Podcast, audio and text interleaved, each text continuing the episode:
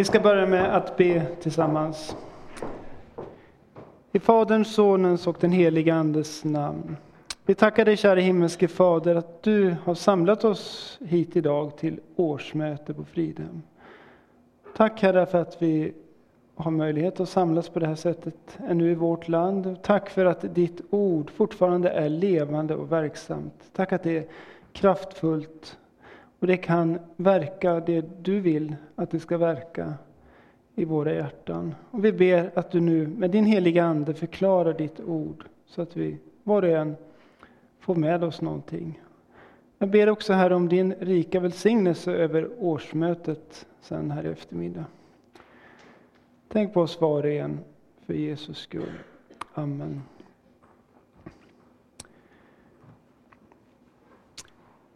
När jag fick frågan från Elias om att ehm, hålla en inledningspredikan till det här årsmötet så funderade jag mycket på vilken text jag skulle sikta in mig på. Ehm, och jag har då landat så småningom här i Filipperbrevet kapitel 4. Så vi ska läsa tillsammans verserna 1 till 7 från Filipperbrevet 4. Ni som har biblar får, får gärna slå upp. Jag vet inte om det är möjligt att hinna få fram det här på skärmen. Jag tror inte jag sa det till teknikerna innan. Men det står så här i Jesu namn. Stå därför fasta i Herren, mina älskade och efterlängtade bröder, min glädje och min krona, mina älskade. Jag uppmanar Evodia och uppmanar Syntyke att vara eniga i Herren. Ja, även dig, trofaste medarbetare, ber jag, Hjälp dessa kvinnor som har kämpat med mig i evangeliets tjänst tillsammans med Clemens och mina andra medarbetare som har sina namn i Livets bok. Gläd er alltid i Herren. Än en gång säger jag, gläd er. Låt alla människor se hur vänliga ni är. Herren är nära. Bekymra er inte för något, utan låt Gud få veta alla era önskningar genom bön och åkallan med tacksägelse. Då ska Guds frid, som övergår allt förstånd, bevara era hjärtan och tankar i Kristus Jesus. Amen. Filipperbrevet, det skrev aposteln Paulus mot slutet av sin första fångenskap i Rom omkring år 60 efter Kristus. Det är alltså en fängslad man som skriver. En person som mänskligt sett inte är fri utan som är bunden. Bunden av sin fängelsecell, kanske dessutom av bojor av olika slag. Det är låsta portar, han är inte fri. Och människor i omgivningen betraktar honom som, som en, eh, som en, en eh, bunden man, som en brottsling. Ändå så är Filipperbrevet ett uttryck för den största friheten och glädjen. Frihet från synden och glädjen över allt vad Gud har gett i Kristus och i livet med honom.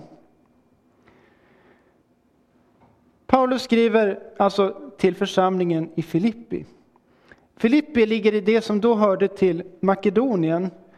Jag såg idag på en dagsaktuell karta och då ser man att det ligger i norra Grekland, nordöstra Grekland. Filippi det var en romersk koloni på Paulus tid, etablerad av kejsaren Octavianus år 42 f.Kr. i samband med något stort slag.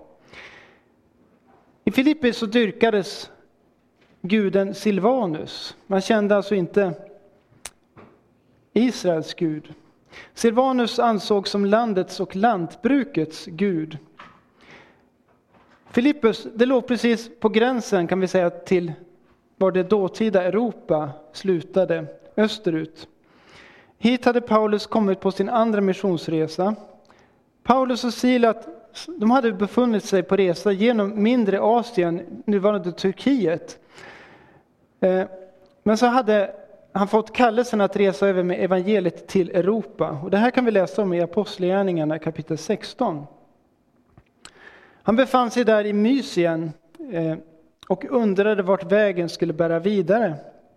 Och så ser Paulus på natten en syn där en makedonier står på andra sidan, eh, på Europasidan så att säga, och vädjar till honom. Kom över till Makedonien och hjälp oss. Och på, så här sätt, på detta sätt förstod Paulus att Gud kallade honom att förkunna evangeliet i Europa. Att dra västerut för att förkunna och predika. Och så kan vi läsa i Apostlagärningarna från vers 16 att Paulus och Silas eh, seglade ut från Troas till Eh, Samothrake-uttalet. Eh, här, och sen vidare till Neapolis. Därefter, förde de sig, därefter tog de sig då till Filippi. Och så på sabbaten så gick de ut genom stadsporten och gick längs en flod där de antog att det skulle finnas en böneplats. De satte sig ner och började tala till de kvinnor som hade samlats där. Och en av dem hette Lydia, kanske bekant namn för en del. Hon handlade med purpurtyger och var från Tyatira. Och det står att hon hörde till dem som vördade Gud. Och så står det att Herren öppnade hennes hjärta så att hon tog till sig det som Paulus predikade. Och både hon och hennes familj kom till tro. Guds ord var verksamt och det väckte nytt liv i Lydias hjärta. Men Paulus och Silas de mötte sedan problem, trubbel. De hamnade i fängelse. Och bakgrunden till detta var en slavflicka som var där. Hon hade en spådomsande och det här gav stora inkomster till de herrarna som hon så att säga var slav för. Paulus han drev ut den här spådomsanden i Jesu Kristi namn. Och nu insåg de här slavherrarna att nu ströps deras intäkter. De blev rasande och släpade med sig Paulus och Silas eh, till eh, rätten. Och genom lögnaktiga anklagelser så lyckades de få dem både piskade och sen satt i fängelse. Men där i fängelset så var det inte missmod som fyllde dem, utan det var lovsång och bön till Gud. Och det här det gjorde intryck både hos de andra fångarna men också särskilt hos fångvaktaren. Och sen mitt i natten så griper Gud in. Ett kraftigt jordskalv inträffar så att fängelset skakar i sina grundvalar. Dörrarna öppnas och alla fångarnas bojor lossnar. Fångvaktaren vaknar och han inser att nu har nog alla fångarna flytt och jag är såld. Som eh, fångvaktare i Rom så var det dödsstraff på detta, så han tänker att nu tar jag mitt eget liv. Men Paulus ropar och hindrar honom och säger att vi är alla här, ta inte ditt liv, skada dig inte. Och fångvaktaren faller skräckslagen ner för Paulus och Silas och frågar, Herre, vad ska jag göra för att bli frälst? Herrar, vad ska jag göra? Och så svarar de, tro på Herren Jesus Kristus, så blir du frälst, du och din familj. Och så får de förkunna ordet för fångvaktaren och han tar emot detta. Och alla i hans familj, står det, Apostlagärningarna 16.32. Han blev döpt och i jublande glädje ställer han till med fest. Mitt i natten, både han och hela hans familj hade kommit till tro på Herren Gud. Åter till Filipperbrevet, för nu befinner sig återigen Paulus i fängelse. Vi vet inte om Lydia och fångvaktaren fortfarande är i liv. Men de var med bland de allra första som hade kommit till tro där i Filippi. En levande tro på Jesus Kristus. De var liksom en förstlingsfrukt. Och deras liv bar också frukt. Fler människor hade kommit till tro deras familjer, men säkert också andra som fick höra om Jesus genom dessa. Gud hade utan vidare kunnat göra Paulus fri också från det här fängelset där han nu satt. Men det gjorde han inte. Gud hade planerat det så för att vi skulle få ha Filipperbrevet och hela kristenheten, både Filipperbrevet och många andra brev. Det finns ytterligare fångenskapsbrev från Paulus. Och på så vis så vet vi något mer om vem Gud är. Det var nog inte särskilt komfortabelt att sitta i fängelse i Rom Skitigt, unket, dålig mat, kanske råttor som springer runt på golvet. Berövad all frihet. Och sett till de yttre omständigheterna så var det en mycket nedslående situation för Paulus. Ändå så är Filipperbrevet glädjens brev, som många har påpekat. Ordet glädje det förekommer gång på gång genom detta brev. Och tre gånger bara i den texten som jag läste. Min glädje och min krona, står det i vers, 4, vers 1. Och står det gläder alltid i Herren. Än en gång säger gläd er. Vers 4. Här handlar det om en annan glädje än omständigheternas glädje. Det är fråga om den djupaste glädjen. Glädjen i Gud, okänd för de som inte känner Gud. Vi kan ju se och möta många glada människor, det får man inte, inte förneka. Och det är ju glädjande när människor är glada och upplever sig lyckliga. Och det är ju förskräckligt hur depression och eh, livsmodet sviker. Eh, men så finns det ändå en djupaste glädje som bara kommer och närs av livet i Gud. Det står så här i en gammal psalm. Glädje utan Gud ej finnes, utan Gud ej finnes frid. Tom den lycka är som vinnes om man glömmer Gud därvid. Så skrev Johan Olof Wallin redan 1819. Och det står också i samma vers. Men ej högsta nöd ska rycka glädjens känsla ur vårt bröst, om i både nöd och lycka vi förnimma Herrens röst. Stå därför fasta i Herren, mina älskade och efterlängtade bröder, min glädje och min krona, mina älskade. Ja, så, så börjar alltså Paulus sin förmanande del här i Filipperbrevet. Stå fasta i Herren, skriver han. Han skriver inte stå fast vid din åsikt. Stå fast vid din politiska ståndpunkt eller någonting i den stilen, utan stå fast i Herren. Och det var en uppmaning riktad till bröderna i Filippi. Och här menas både män och kvinnor. Det som var hans glädje och hans krona, hans älskade. Och det var säkert de människor som Paulus hade fått vara med och föra till tro på Jesus. Vi kan tänka på Lydia och på hennes familj, och vi kan tänka på fångvaktaren och hans familj. Och båda dessa hade ju kommit till tro på Herren och Paulus förmanar nu dem och alla andra kristna i församlingen att stå fast i Herren. För att förstå vad det egentligen är vi då ska stå fasta vid så får vi titta närmare på kapitel 3 i Filipperbrevet. Jag ska lite gå igenom det. För här varnar Paulus för villfarelse. Han skriver, se upp för hundarna, se upp för de onda arbetarna, se upp för de sönderskurna. Det är vi som är de omskurna, vi som tjänar Gud genom hans ande och har vår ära i Kristus Jesus och inte förlitar oss på det yttre. Att förlita sig på vad vi själva kan komma med det är, inför Gud, det är en farlig väg att gå. Det är villfarelsens väg. Paulus, han riktade in sig här på lärare som både ville hålla fast vid eh, omskärelsen och vid tron på Jesus. Och som sa det att utan omskärelse ingen äkta tro på Jesus. Eh, det blev så att säga nödvändiga steg som skulle tas för att du skulle kunna få betrakta dig som en kristen.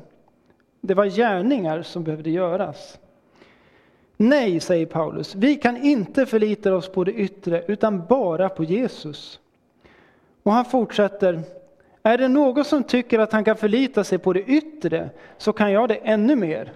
Omskuren på åttonde dagen, en av Israels folk och Benjamins stam, en hebré född av hebreer, i fråga om lagen en farisé, i ivern förföljare församlingen, i rättfärdighet genom lagen en oklanderlig man. Ja, det var en lång lista över potentiella förtjänster. Han har ett långt CV, kan man säga. Men allt det som förr var en vinst. Det räknar han nu som förlust för Kristi skull. Inga egna prestationer, ingenting av det som kunde imponera andra människor var någonting som höll måttet. Inga mänskliga ideal, ingen fromhet, hur fint det än var. Nej, allt det där hade Paulus prövat. Han hade stridit för det. Han har också kommit till väg, vägs ände. För han hade funnit det som var långt mycket mer värt. Kunskapen om Kristus Jesus. Och så säger han, min Herre. Min Herre. Jesus Kristus var hans stora skatt, hans stora rikedom. Och i glansen av honom så förbleknade allt annat. Han fick släppa alla egna förtjänster och till och med räkna det som skräp. För han insåg, det är honom jag måste vinna. För tid och evighet vill jag tillhöra honom. Jag vill bli funnen i Jesus, inte med min egen rättfärdighet, den som kommer av lagen, utan med den som kommer genom tron på Jesus Kristus. Det är en rättfärdighet, inte från människans inre eller från människans yttre, utan den kommer från Gud. Ja, den rättfärdighet som gäller inför Gud är den som kommer ovanifrån. Det är Gud som när han ser dig ser att du är helt och hållet ren. Gud ser vad hans älskade son har uträttat och presterat och han räknar detta som, som ditt. Som något du har uträttat och presterat. Herren Gud har ju genom Jesus Kristus förlåtit inte bara din skuld, vilket i sig är någonting oerhört. Nej, han räknar det som du...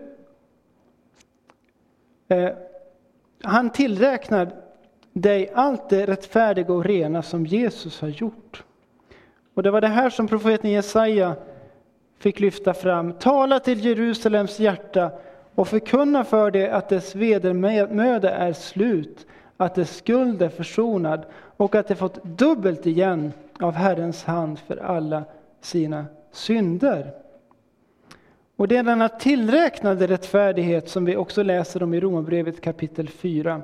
Där det står att rättfärdighet kommer att tillräknas oss som tror på honom som uppväckte vår Herre Jesus från de döda. Han som utlämnades för våra synders skull och uppväcktes för vår rättfärdiggörelses skull. Och så får du säga tack, tack Jesus. Men Paulus fortsätter och undervisar Filipperbrevet 3.10. Då får jag lära känna Kristus och kraften i hans uppståndelse och dela hans lidanden genom att bli lik honom i hans död, i hoppet om att nå fram till uppståndelse från de döda. Paulus nöjer sig inte med att tala om rättfärdigheten från Gud, utan han talar också om kraften i hans uppståndelse. Det finns en enorm kraft i denna uppståndelse som är verksam i den som tror. I den som tagit till sig rättfärdigheten från Gud. Och i den kraften vill vi också dela Jesu lidanden. Det kan rent konkret gå så långt att det leder till att vi får lida och dö på samma sätt som Jesus, till och med med korsdöden. Men för alla handlar det om att varje dag dö bort från synden, att dö bort från det själviska livet, att inte låta den gamla människan få styra i mitt liv. Världens barn har som mål att göra jordisk framgång i olika avseenden. Men det är en framgångssaga som tar slut, om inte förr så vid döden. Vi har ett annat mål, uppståndelsen från de döda, evigt liv. Inte så att jag redan har gripit det eller har nått det målet, men jag jagar efter att gripa det eftersom jag själv är gripen av Kristus Jesus. Filipperbrevet 3.12. Målet är alltså inte något här under jordelivet, inte ens för den fromme Paulus. Han erkänner rakt ut, bröder, jag menar inte att jag har gripit det än, men ett gör jag, jag glömmer det som ligger bakom och sträcker mig mot det som ligger framför och jagar mot målet för att vinna segerpriset, Guds kallelse till himlen i Kristus Jesus. Det är lätt att säga till en lidande eller prövad medmänniska, du får lämna detta och gå vidare. Jag har själv hört de orden. Ibland är det det allra bästa vi kan få höra. Men det kan också bli någonting som sårar. Det kan vara en välvillig ton som kanske egentligen mest avslöjar att medmänniskan inte riktigt förstått det jobbiga jag varit med om. Hur enormt stor sorgen och besvikelsen är. Och ibland är det verkligen inte de orden vi behöver höra. Men när det gäller de synder du har bekänt och tagit emot förlåtelse för, så gäller det i allra högsta grad. Du får glömma det som ligger bakom och sträcka dig mot det som ligger framför. För det Gud har tagit bort från dig, det kastar han aldrig tillbaka på dig. Nej, det är för evigt borta. Och så får du jaga mot målet för att vinna segerpriset, Guds kallelse till himlen i Kristus Jesus. Och det är alla dessa skatter vi ska stå fasta i. Det var ju så vi läste. Stå därför fasta i Herren, mina älskade och efterlängtade bröder, min glädje och min krona, mina älskade. Men så lyckas det inte alltid så bra. Vi kan börja se kritiskt på vår nästa av olika skäl. Och den, den gamla människan dyker ständigt upp i mitt liv och gör sig påmind. Kanske även på ett sådant årsmöte som vi har samlats till här idag. Därför behöver vi uppmaningar och förmaningar. Paulus uppmanade Evodia och Syntyke att vara eniga i Herren, står det. Här fanns tydligen oenigheter och skäl till förmaning. Så gott att det är i Herren som vi kan och ska vara eniga. Det står inte ha samma åsikt i allt. Ha samma politiska uppfattning, ha samma vision exakt för hur Fridhem ska bedrivas i framtiden, exempelvis. I det här fallet så vet vi ju inte vad oenigheten handlade riktigt om. Och jag känner inte dig lika väl som du känner dig själv. Men Herren ser om du bär på en oenighet mot en medmänniska som gått över till en oenighet i Herren. Kanske en småsak som har vuxit till en stor sak. Och det är faktiskt en köttets gärning när det har fått, om en sån sak får ta överhanden. Vi har rätt att ha olika åsikter, och det ska vi ha. Men i Herren ska vi vara eniga. Om du har ett ouppgjort förhållande till en broder eller syster i Herren, så är det djävulen som du har lyssnat till. Han som i Uppenbarelseboken kallas våra bröders åklagare. Men det står i Uppenbarelseboken 12, vers 10. Och jag hörde en stark röst i himlen säga nu tillhör frälsningen och makten och riket vår Gud och väldet för hans smorde. För våra bröders åklagare är nedkastad, han som dag och natt anklagade dem inför vår Gud. Om du dag ut och dag in bär på en anklagelse mot en kristen broder eller syster och anser att det där är rätt, ja då står du på djävulens sida. Men han är ju nedkastad och Jesus har segrat. Därför har vi all anledning att vara eniga i Herren. Paulus fortsätter. Ja, även dig trofaste medarbetare ber jag Hjälp dessa kvinnor som har kämpat med mig i evangeliets tjänst tillsammans med Clemens och, all, och mina andra medarbetare som har sina namn i Livets bok. Av dessa ord så förstår vi att Guds tanke är att kvinnor och män ska arbeta sida vid sida i Guds rike i evangeliets tjänst. Paulus uttrycker en särskild tacksamhet mot de kvinnor som bistått i kampen och de förtjänar att få hjälp i församlingen, skriver han. Även kvinnor kan på Bibelns grund få gå in i ett andligt ledarskap som är rätt och sant inför Gud. Som kan ta initiativ, och de kan då ta initiativ i kampen för evangeliet. När Paulus och Silas på sin missionsresa fann Lydia så var det för att några kvinnor hade tagit initiativ för att samlas och be. De hade startat en, en bönegrupp. Där fick Paulus undervisa och Herren öppnade Lydias hjärta. Hon fick sedan med hela sin familj stå i ett andligt ledarskap, åtminstone för den familj hon, hon, hon levde i. Det står i första Timoteusbrevet 2.12, jag tror för oss kända ord. Jag tillåter inte att en kvinna undervisar eller gör sig till herre över mannen, utan hon ska vara i stillhet eftersom Adam skapades först och sedan Eva. Och detta är ju ett skriftens ord. och På den grunden anser vi inom ELM att predikoämbetet är avsett för män. Eh, men detta, dessa och liknande ord ur skriften kan också missbrukas till att släcka ner sådana initiativ och sådant kvinnligt engagemang som faktiskt Paulus uppmuntrar till. Vi kan bli så rädda att göra fel att vi landar i att i vår församling så är det säkrast om kvinnor enbart kokar kaffe och städar, punkt. Och inte härmed sagt att detta är fel. Tvärtom så var jag oerhört tacksam när jag förra fredagen och lördagen var på predikantdagar och det var kvinnor som bjöd både på fika och lunch. Det var super, supergott. Jättefint. Men det finns, tror jag, fler uppgifter i dessa, än dessa som, i församlingen som kvinnor ska gå in i och stå i. Både Paulus och övriga Guds ord talar stort om kvinnan som en del i kampen för evangeliet. Och då ska även vi göra det. Och kanske vi behöver samtala om hur sånt här ska förverkligas i församlingen. Gläd er alltid i Herren. Än en gång säger jag, gläd er. Låt alla människor se hur vänliga ni är. Herren är nära. Filipperbrevet 4.4. Ja, nog har vi orsak till glädje när vi får dessa evighetsperspektiv klara för oss. Men hur lätt är det inte att låta omständigheterna styra och slå ner oss? Och så kommer vi med invändningar.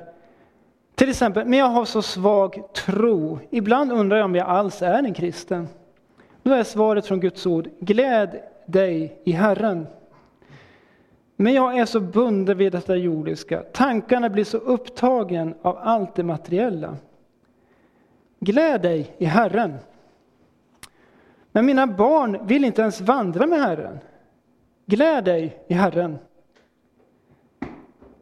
Men allt har blivit så dyrt i vårt samhälle och nu har jag fått besked om en restskatt och vet inte hur jag ska klara familjens ekonomi. Gläd dig alltid i Herren. Men jag som har så mycket synd och som faller gång på gång. Gläd er alltid i Herren. Än en gång säger jag, gläd er. Låt alla människor se hur vänliga ni är. Herren är nära. Avslutningsvis får vi stanna inför detta underbara löfte. Bekymra er inte för något, utan låt Gud få veta alla era önskningar genom bön och åkallan med tacksägelse. Då ska Guds frid, som övergår allt förstånd, bevara era hjärtan och era tankar i Kristus Jesus. Vi har problem och vi möter ständigt nya problem. Och vi ska inte blunda för verkligheten. Men vi ska inte låta det bli till bekymmer, säger Guds ord. Vi har nämligen en väg att gå vi får låta Gud veta alla våra önskningar genom bön och åkallan med tacksägelse. Och det är både mina privata svårigheter, familjens svårigheter, församlingens svårigheter. Det må vara smått, det må vara stort. Och vi får lyfta fram de stora samtidsfrågorna, gängkriminaliteten, kriget i Ukraina, den globala uppvärmningen eller vad som nu riskerar att leda till bekymmer för dig. När vi låter Gud få veta alla våra önskningar genom bön och åkallan med tacksägelse, då kan det förunderliga ske. Då kan Guds frid bevara våra hjärtan och våra tankar i Kristus Jesus. Inte så att problemet försvinner nödvändigtvis, men det ligger inte längre på mig. Det ligger på hans axlar som burit alla dina synder till korset. Amen. Vi ber Fader vår tillsammans. Fader vår som är i himmelen. Helgat var det ditt namn. Tillkommer ditt rike. Ske din vilja så som i himmelen så och på jorden. Vårt dagliga bröd giv oss idag och förlåt oss våra skulder så som och vi förlåta dem oss skyldiga äro. Och inled oss inte i frestelse utan fräls oss ifrån ondo. Ty riket är ditt och makten och härligheten i evighet. Amen. Herren välsigne oss och bevara oss. Herren låter sitt ansikte lysa över oss och vara oss nådig. Herren vände sitt ansikte till oss och giv oss frid. I Guds, Faderns, Sonens och den heliga Andes namn. Amen. Vi ska sjunga nummer 501. Jag vill sjunga, evigt sjunga. Och så får ni fundera på hur många av de orden som är hämtade från Filipperbrevet 3 och 4.